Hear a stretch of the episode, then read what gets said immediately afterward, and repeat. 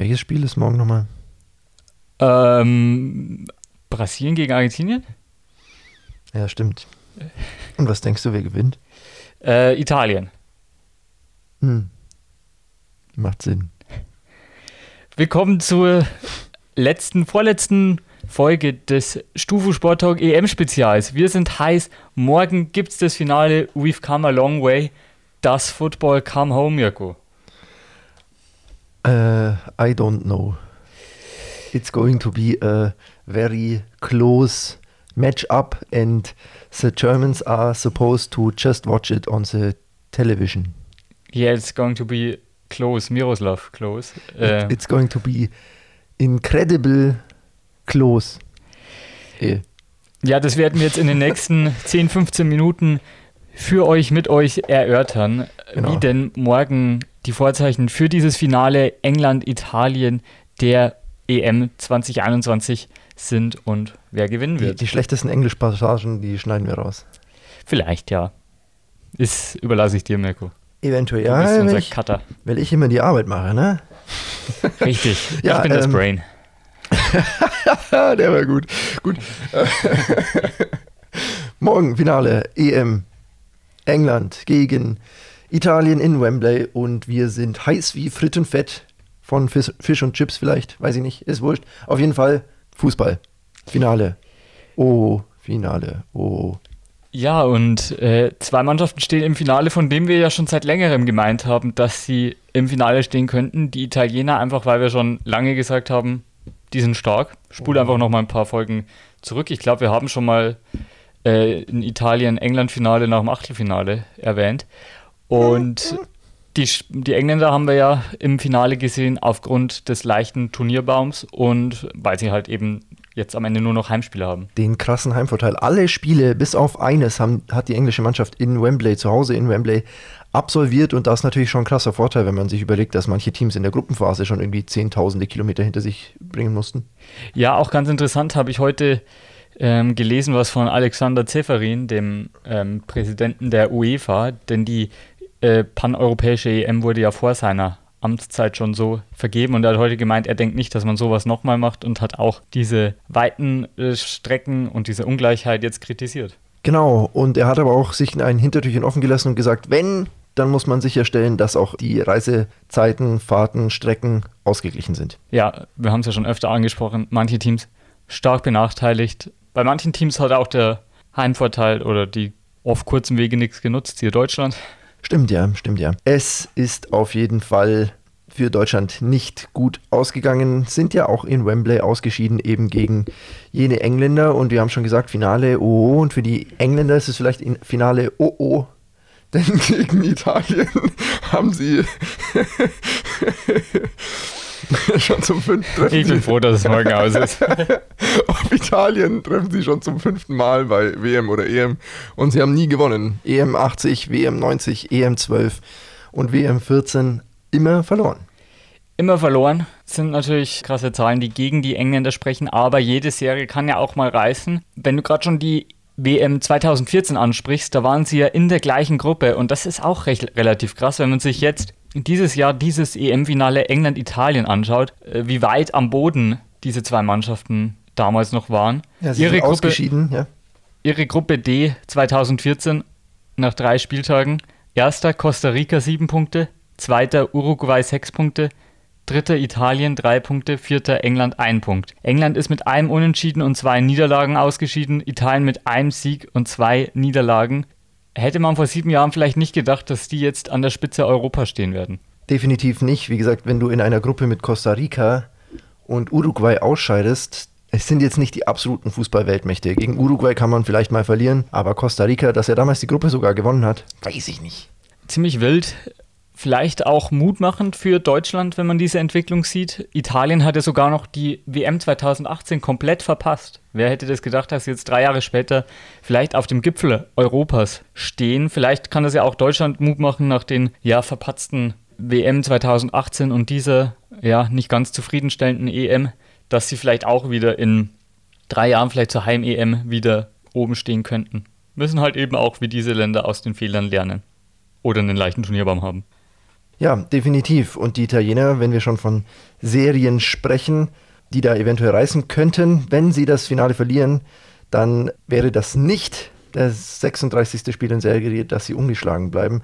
Wäre natürlich der denkbar ungünstigste Zeitpunkt, um ein Spiel mal wieder zu verlieren. Auf jeden Fall. Ja, sprechen wir doch mal konkret darüber, was wir denn morgen erwarten. So, jetzt mal so ganz rein objektiv. Wie denkst du, geht's aus? Wer, oder wie siehst du am Ende das Ergebnis auf der Anzeigetafel? Wer wird jubeln? Wird es Italien sein? Wird es England sein? Für wen spricht deiner Meinung nach mehr?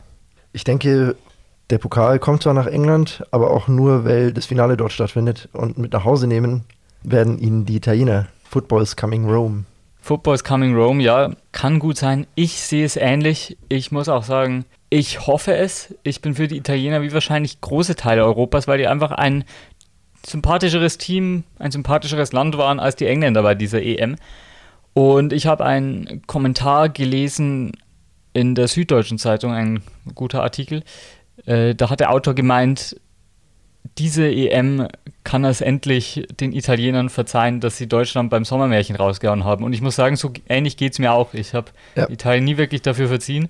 Aber diese EM machen sie einfach Spaß und wenn sie England schlagen, dann habe ich ihnen das verziehen. Geht mir ganz genauso, muss ich sagen. Ähm, ich halte es auch am morgigen Abend mit den Italienern, muss ich ganz ehrlich sagen. Hätte ich auch nicht gedacht, dass ich das jemals über meine Lippen bringen würde, aber ja. Ja, ähm, Mirko, was werden wir morgen für ein Spiel sehen? Denkst du, es wird ein offensiver Schlagabtausch oder eher wie ähm, Deutschland, England, dass beide Mannschaften keinen Fehler machen wollen? Die Italiener sind ja haben ja eine gute Defensive, aber sind ja eigentlich jetzt in dieser EM nicht dafür bekannt gewesen, dass sie hinten Beton anrühren. Das stimmt, aber viele Gegentore haben sie natürlich trotzdem nicht kassiert. Und ich denke, dabei wird es bleiben. Es wird wieder ein Spiel, ein spannendes, enges Spiel mit wenig Toren werden. Aber ich denke, an Offensivaktionen wird es nicht mangeln. Wobei ich sagen muss, ich glaube nicht, dass die Engländer mit der Durchschlagskraft, die sie bisher gezeigt haben, gegen die italienische Defensive, die trotz ihrer nicht Catenaccio-mäßigen Auftritt Weise, hat der Satz Sinn ergeben? Ja. Ähm, ja, sehr sicher stehen. Ich glaube nicht, dass die Engländer da Land sehen mit ihrer schwächelnden Offensive. Da war ja bis jetzt kein Spiel dabei, in dem sie wirklich, äh, wirklich überzeugt hätten. Auch wenn natürlich zwischenzeitlich ein, das ein oder andere etwas höhere Ergebnis zustande gekommen ist, unter anderem gegen Ukraine. Aber ja, das war ja auch kein eindeutiges Spiel so. Das, ich weiß auch nicht, was in dem Spiel auf einmal los war, dass sie so, viel, so oft getroffen haben. Aber ja, da haben wir ja auch schon. Eher ein, ein Team, das wenig Tore schießt und Italien eins, das wenig zulässt. Keine gute Kombination für England in dem Fall. Da haben wir auch schon drüber geredet. Gegen Ukraine war es ja, ja, jetzt nicht unbedingt nur glücklich, aber schon glücklich, dass Harry Kane so früh die Tür geöffnet hat und sie haben sich ja trotzdem dann auch schwer getan. Hätten sie nicht nach der Pause, nach der Standardsituation das 2 zu 0 gemacht, hätten vielleicht schon noch mal, oder hätte es länger einfach nur 1 zu 0 gestanden. Ja. Nach dem 2 zu 0 sind halt die Ukrainer ein bisschen zerfallen innerhalb weniger Minuten leider. Aber ja, zumindest die erste Halbzeit war jetzt auch nicht super souverän von England gegen die Ukraine. Definitiv, da gebe ich dir vollkommen recht. Und wenn du schon Standardsituationen ansprichst, ich glaube nicht, dass das war ja bisher so ein bisschen eine Stärke der Engländer, auch wenn nicht so viele Tore nach Standardsituationen tatsächlich gefallen sind. Aber man hat es ja auch gegen Dänemark gesehen, sehr, sehr viele gute Chancen nach äh, Ecken etc., wenn Maguire zum Kopfball kommt und so. Und ich denke, Bonucci und Chiellini werden da äh, etwas besser aufräumen, etwas besser aufpassen. Und dann wird es für die Engländer auch doppelt schwer, wenn sie dieser Waffe auch noch beraubt, beraubt werden. Sehe ich auch so. Ähm, ist für mich ähm, ähnlich, dass Chiellini und Bonucci einfach eine Macht in der Luft sind. Da wird es, glaube ich, kaum Chancen geben für einen ja, Standardtreffer der Engländer. Wir können es ja mal so ein bisschen durchgehen. Wen findest du stärker als Torhüter, Pickford oder Donnarumma? Man muss ja Pickford zugutehalten, dass er erst ein Gegentor kassiert hat, wo wir bei, äh, beide übrigens mal wieder lag, äh, richtig lagen. Wieso stammel ich so viel? Egal. Wo wir beide mal wieder richtig lagen, denn ich habe ja gesagt, ein Halbfinale ohne Gegentor kann ich mir nicht vorstellen. Vorher hatte er ja das ganze Turnier noch keins kassiert. Jetzt ist es passiert. Wir hatten mal wieder recht und ich denke trotzdem, dass Donnarumma der bessere Torhüter ist. Wir hätten einfach diesen Podcast, wir hatten mal wieder rechnen sollen. Ja, sehe ich ähnlich. Vor allem mit dem Ball ist auch Donnarumma stärker, denke ich, im Spielaufbau, Spiel einleiten. England hat jetzt in, vor allem in den letzten 10, 20 Jahren auch keine Tradition an guten Torhütern gehabt und klar, natürlich Pickford hat es nicht schlecht gemacht bisher, aber er wurde auch oft nicht wahnsinnig geprüft oder ähm, hat jetzt auch nicht den allersouveränsten Eindruck gemacht. Stimmt, da gebe ich dir recht, aber die ein oder andere klasse Parade hat er schon auch gezeigt, unter anderem beim der Direktabnahme von Harvards zum Beispiel. Wer weiß, ob die Engländer sonst überhaupt ins Coming-Home-Finale gekommen wären. Das stimmt, gegen Deutschland hat er ganz gut gehalten. Ähm, ja, Abwehrreihe, wir haben schon besprochen, äh, Bonucci, Bonucci äh, Giellini auf englischer Seite in der Innenverteidigung, Stones und Maguire. Ähm, dann rechts noch England meistens mit Walker, links mit Shaw, ähm, Italien mit, glaube ich, meistens Di Lorenzo, oder? Und äh, links. Wahrscheinlich Palmieri, nachdem ja Spinazzola jetzt verletzt ist. Ähm, ja, da sehe ich auch die, die Italiener schon wieder vorne. Ähm, das gleiche, was du schon gesagt hast, was auch im Tor gilt, äh, sie sind nicht nur am Ball stärker, also Aufbauspiel, Maguire kann es halbwegs, aber die Engländer sind ja nicht dafür bekannt, die spielstarken Innenverteidiger rauszubringen. Da geht es in erster Linie darum, abzuräumen. Und das können sie ganz gut, muss man ihnen lassen. Aber Spielaufbautechnisch und vor allen Dingen was Torgefahr angeht, sind Chiellini und Bonucci schon nochmal eine Etage drüber. Der einzige, den ich eindeutig im Vorurteil sehe, sind die zwei Außenverteidiger, Shaw und Walker, definitiv über Di Lorenzo und Palmieri. Di Lorenzo ist vor allem auch mit seiner sehr giftigen Spielweise aufgefallen, kann natürlich dann auch zum Beispiel äh, Sterling gut ausschalten vielleicht oder ihn sehr nerven, wenn er ihm da immer wieder kleine dritte ja, natürlich. mitgibt. Also defensiv ähm, schenken die sich wahrscheinlich nicht so viel, auch wenn Walker natürlich mit seiner Erfahrung und seiner Schnelligkeit ein extrem wichtiger Faktor ist. Man hat es auch gegen Dänemark ein, zwei Mal gesehen, wenn er den gegnerischen Stürmer da mit Rückstand noch abläuft und, etc. und dann ausblockt und so weiter und dann gibt es Abstoß. Das macht er schon immer stark. Ähm, und Luke Shaw spielt ein überragendes Turnier, aber alles in allem sehe ich da, wie gesagt, die Engländer ein bisschen besser auf den Außenverteidigerpositionen und die Italiener ein bisschen besser in der Mitte. Ich schließe mich deiner Analyse da ziemlich an. Ja, kommen wir zum defensiven Mittelfeld oder zum zentralen Mittelfeld. Da haben die Engländer ja mit äh, Declan Rice und Calvin Phillips zwei Leute, die jetzt ja im internationalen Topfußball nicht die allergrößte Rolle spielen. Und Italien mit Marco Ferratti und ja, wer wird noch spielen? Barella. Barella äh, und äh, Jorginho. Genau, Jorginho ist quasi eher so der Gegenpart zu Mason Mount vielleicht. Ja, der steht wahrscheinlich eher so auf der 8. Verratti äh, und Barella werden sich da immer ein bisschen abwechseln, so wie man das auch gesehen hat. Die drei ruschieren auch sehr viel und Jorginho, gerade auch durch seine Spielstärke mit Verratti ergänzt sich da gut. Barella hat auch überragende Statistiken in, bei dieser EM. Also die sind in der Zentrale schon wieder besser aufgestellt als die Engländer und äh, es zeichnet sich ein Muster ab, weswegen ich auch glaube, dass Italien eben gewinnt.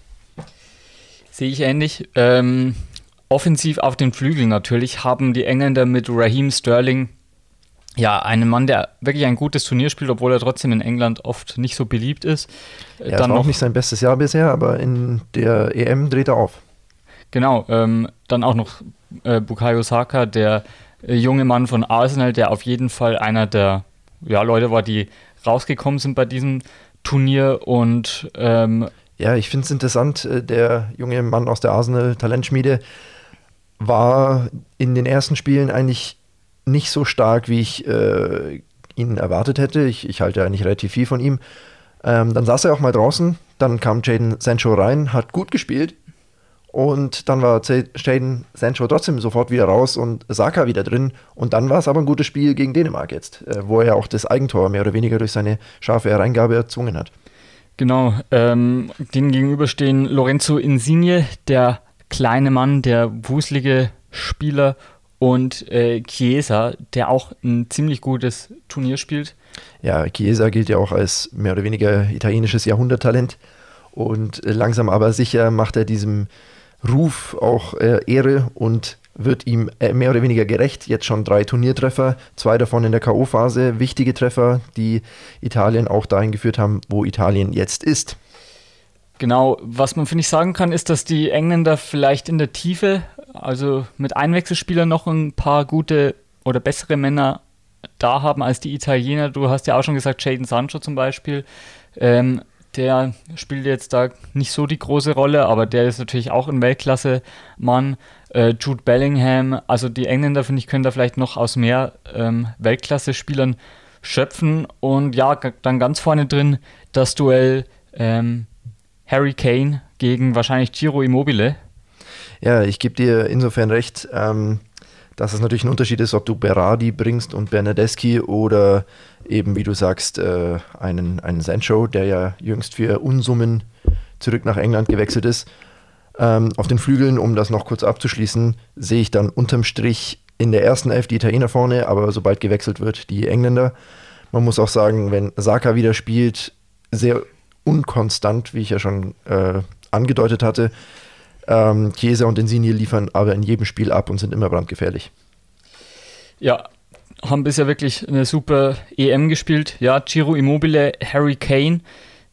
Würde man so rein auf dem Papier wahrscheinlich sagen, Harry Kane, so gerade was man auch von Tottenham seine Leistungen kennt, der komplettere, der bessere Stürmer, aber Giro Immobile, vor allem auch bei dieser EM, schon mit sehr guten Leistungen auch. Definitiv. Gefällt mir gut, aber ganz sein Turnier ist es noch nicht. So treffsicher wie Kane hat er sich noch nicht ähm, präsentiert, aber denke, dieses Duell geht auch mal wieder knapp, aber an die Engländer. Bleibt noch Mason Mount, den wir aus der ganzen Sache so ein bisschen rausgehalten haben, weil er in der italienischen Aufstellung, die ja mit einem 4-3-3 spielen, äh, keinen exakten Gegenpart hat. Ja, vielleicht noch am ehesten eben vielleicht Jorginho. Am ehesten noch Jorginho, aber wie gesagt, Barella, Jorginho und Verratti werden wieder viel ruschieren, sich da die Aufgaben teilen, sind ja auch alle drei ähm, mit, mit spielerischen Fähigkeiten, gehen auch gerne mal mit nach vorne, haben aber auch gewisse Zweikampfstärke. Also Barella ist jetzt vielleicht der, der am wenigsten mit nach hinten arbeitet, aber trotzdem in der eigenen Hälfte wichtige Arbeit, Arbeit leistet und Zweikämpfe führt. Deswegen Mount ja auf jeden Fall offensiver als die Dreierriege der Italiener. Und das ist auch was, wo ich sage, da sind die Engländer ähm, gut beraten, noch ein bisschen mehr vorne zu investieren, eben durch äh, jemanden wie Mount, weil die Italiener in der Defensive eben sehr sattelfest sein werden. Sehr gute Analyse, Mirko. Dafür haben wir dich. Ich pflichte dir bei. Und ja, ich denke, wenn wir jetzt so alles zusammennehmen, wir haben ja gesagt, Torwartposition sehen wir Donnarumma ein bisschen besser, obwohl Pickford auch eine gute EM spielt. Ähm, Innenverteidigung Italien besser, Außenverteidigung England, äh, zentrales bzw. defensives Mittelfeld, äh, leichte Vorteile für Italien und ja, ähm, Flügelspieler, Flügelstürmer, äh, die Engländer vielleicht in der ersten Formation leicht im Nachteil, aber mit der größeren Tiefe und im Sturm mit Harry Kane den etwas besseren Stürmer. Genau, da muss man ja auch noch dazu sagen, was die Tiefe angeht, es sind ja fünf Wechsel erlaubt inzwischen. Sechs, wenn es äh, in die Verlängerung geht. Also ist das durchaus ein Faktor, der nicht zu vernachlässigen ist. Du kannst da ja durchaus ordentlich durchtauschen. Und um nochmal auf die Zentrale zurückzukommen, die Engländer natürlich äh, sehr Kampf- und Zweikampf betont da mit Phillips und, und Rice. Ähm, Arbeiter, Kämpfer, äh, was den Italienern so ein bisschen fehlt im zentralen Mittelfeld. Also weder Barella noch Jorginho noch Verratti sind jetzt äh, dafür bekannt, dass sie äh, jemanden derbe umgerätschen oder so. Das sind ja schon eher die technisch guten Spieler. Das stimmt. Äh, die Leute zum Umgrätschen stehen eher hinten. Chiellini und Bonucci. Äh, die werden auf jeden Fall mal die Sense auspacken, wenn es sein muss. Schiedsrichter morgen ein Niederländer, Björn Kuipers. Äh, Video Assistant ist Bastian Dankert. Ähm, auch spannend. Vielleicht drückt der Bastian Dankert den Engländern noch eins rein. Danke, die danke. Die, die, letzte Chance, nachdem Brüch sich ja sehr nett den Engländern gegenüber verhalten hat. ähm, nee, Spaß. Aber ja, denke ich, Björn Kulpers ist auf jeden Fall äh, ein souveräner Mann. Wird spannend sein morgen. Was denkst du, wie, wie sehr spielt jetzt der Aspekt von ähm, ja, dem Wembley-Stadion, dass die Engländer zu Hause spielen, eine Rolle? Also Reisestress gab es jetzt nicht mehr. Die Italiener sind ja auch schon seit dem Halbfinale dort. Ähm, aber wie viel macht das jetzt noch aus, dass da jetzt die englischen Fans äh, It's Coming Home singen oder könnte es sogar eine Belastung werden, wenn sie hinten liegen und vielleicht die Fans pfeifen? Ich denke, es wird auf jeden Fall einen Heimvorteil geben. Das kann aber auch sehr schnell umschwingen, wie du sagst. Und dann wird es eher zum Druck vor dem eigenen Fans. Am Anfang wird es zusätzlich motivieren. Und wenn es dann nicht läuft oder du lange hinten liegst oder es steht lang 0-0, dann wird der Druck immer größer. Und das könnte dann mit zunehmender Zeit auch eher ein Nachteil sein. Grundsätzlich sage ich aber auch, die Italiener sind inzwischen auch wieder gewohnt, vor Fans zu spielen. Sie haben auch in Rom gespielt und da waren ja auch durchaus einige Leute in den Stadien. Ähm, insofern psychologisch äh, anfangs Vorteil, später vielleicht Nachteil und von der Atmosphäre her werden sich die Italiener da den Schneid nicht abkaufen lassen, gerade mit ihren vielen erfahrenen Leuten. Ja, äh, denke ich auch. Es gibt ja einige ähm, Italiener auch, die in England leben. Da wird es bestimmt auch ein paar Tickets gegeben haben, die an ähm, italienische Fans gegangen sind. Ich weiß jetzt keine genaue Zahl, aber ich habe mal, ich glaube schon ein paar hunderttausend Italiener leben in England. Also äh, da ist schon was möglich. Aufwaffen jetzt. Ja, weiß ich nicht, wie viele da Tickets bekommen haben, aber könnte schon sein, dass vielleicht 10.000 oder so drin sind. Und man sieht es ja auch immer schon an der Nationalhymne, wie furios sie da mitsingen. Ja, Mirko, wie geht es morgen konkret aus? Was ist der, der mhm. was steht auf der Schlussspielanzeige? Ich sage 2-1 für Italien. Nach 90? Ja, ja, nach 90, ja. Okay. Es, es reicht jetzt mal mit Verlängerung. Ich glaube tatsächlich, es gibt wieder ein Elfmeterschießen. Aber ich will nicht Finale mit Elfmeterschießen. Ich, ich auch nicht. Ich, ich kann es mir vorstellen. Ich sehe seh deinen Punkt. Ich kann es mir vorstellen. Äh, Habe auch kurz überlegt, ob ich auch drauf setzen soll, aber äh, der Wunsch ist Vater meines äh, Tipps. Ich sage 1-1 oder 2-2 nach regulärer Spielzeit und dann im, äh, nach Verlängerung. Und dann im Elfmeterschießen ähm, zeigen die Engländer Nerven und ja, Fände ich ja schon auch irgendwie wieder ironisch.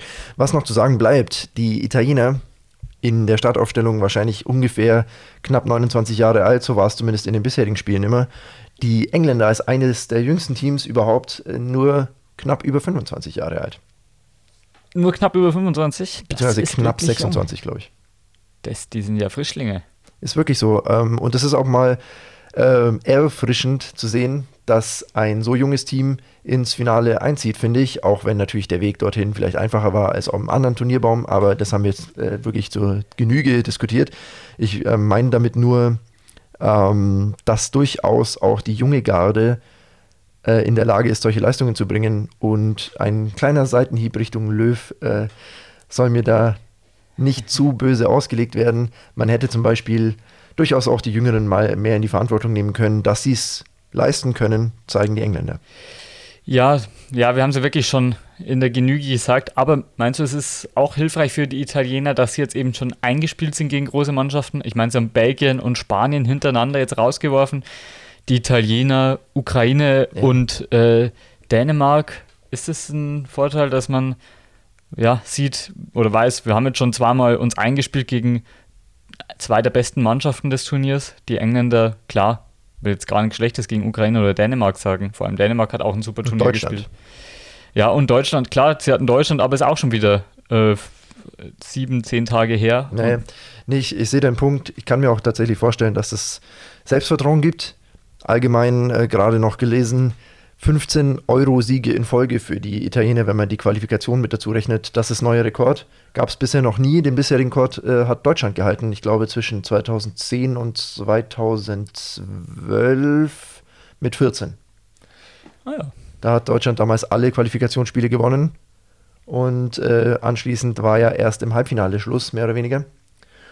Oder, nee, nee Halbfinale war es, ne? 2012. 2012 Halbfinale Mario Balotelli. Ja, genau, gegen Italien, genau. Ja, und äh, die Italiener jetzt mit dem 15. Sieg am Stück, die wissen, was sie können. Sie haben gute Mannschaften auf dem Weg, aus dem Weg geräumt und ja, das gibt bestimmt Selbstvertrauen. Denke ich auch, vielleicht ähnlich auch wie Deutschland, nachdem sie Frankreich und Argentinien hintereinander rausgeschmissen, äh, Frankreich und Brasilien hintereinander rausgeschmissen hatten, bevor sie auf Argentinien trafen, hatten da auch einen schweren Turnierbaum. Ja, Mirko, sollen wir noch einen Spieler tippen? Ja, machen wir es doch trotzdem noch. Ähm, eigentlich blöd von mir, weil damit könntest du mich nur noch weiter distanzieren und dann wäre mein zweiter Platz etwas weniger aufgehübscht. 9 zu 7 ist der derzeitige Stand. Mhm. Ich kann noch auf 1 ranrücken, wenn Federico Chiesa sich unsterblich macht und den Ball nochmal so wunderbar reinzwirbelt. Butterzucker, Zuckerbutter, wie er es bisher schon zweimal getan hat. Äh, meinetwegen, wir können es machen, Mirko. Wir machen das Doppelzelt-Finale. Chiesa ist mein Mann und äh, ich küsse ihm seine Füße und kaufe mir ein sein Trikot, wenn er trifft. Chiesa ist der Mann, dann nehme ich seinen Flügelpartner Insigne. Alles klar, wir sind gerichtet und haben hier würde ich jetzt einfach mal behaupten, eine unserer besten Analysen rausgehauen. Wahrscheinlich kommt jetzt ausnahmsweise alles anders, wenn wir uns mal so ins Zeug gelegt haben. Ich will es nicht verschreien. Wir sind auf jeden Fall heiß und haben Bock, dieses Finale anzugucken. Ich freue mich sehr, tatsächlich. Ich freue mich auch. Ich hoffe, wir können euch dann übermorgen, am Montag, äh, von einem italienischen Sieg berichten, mhm. denn wir halten es ja mit den Italienern. Sorry, England, I don't hope it's coming home. Ja, ähm, da schließe ich mich doch glatt an. Was noch zu sagen bleibt tatsächlich, die UEFA hat ja Ermittlungen eingeleitet wegen den Fanverstößen, das Blenden von Schmeichel, die Schmähungen während der ähm, Nationalhymnen etc. Und da bleibt natürlich das Ergebnis noch abzuwarten. Gleichzeitig kann man auch erwähnen, dass Ungarn verknackt worden ist zu drei Geistern, Geisterspielen und 100.000 Euro Strafe, weil eben auch dort es äh, diskriminierende Schmähgesänge gab. Genau, damit haben wir auch das News Roundup für heute. Und ja, dann entlassen wir euch in den morgigen Finaltag. Hört euch diese Analyse an, bereitet euch schon aufs Finale vor, auch wenn Deutschland nicht dabei ist. Wird bestimmt ein heißes Spiel und dann geht diese EM auch morgen zu Ende. Aber wir hören uns auf jeden Fall nochmal mit der Analyse des Finales. Exakt, mindestens eine Folge gibt es noch oben drauf. Bis dahin, gehabt euch wohl, bleibt am Ball, bleibt sportlich, hört den Stufu. Wir sind immer noch das beste Campusradio Bayerns. Düsseldorf.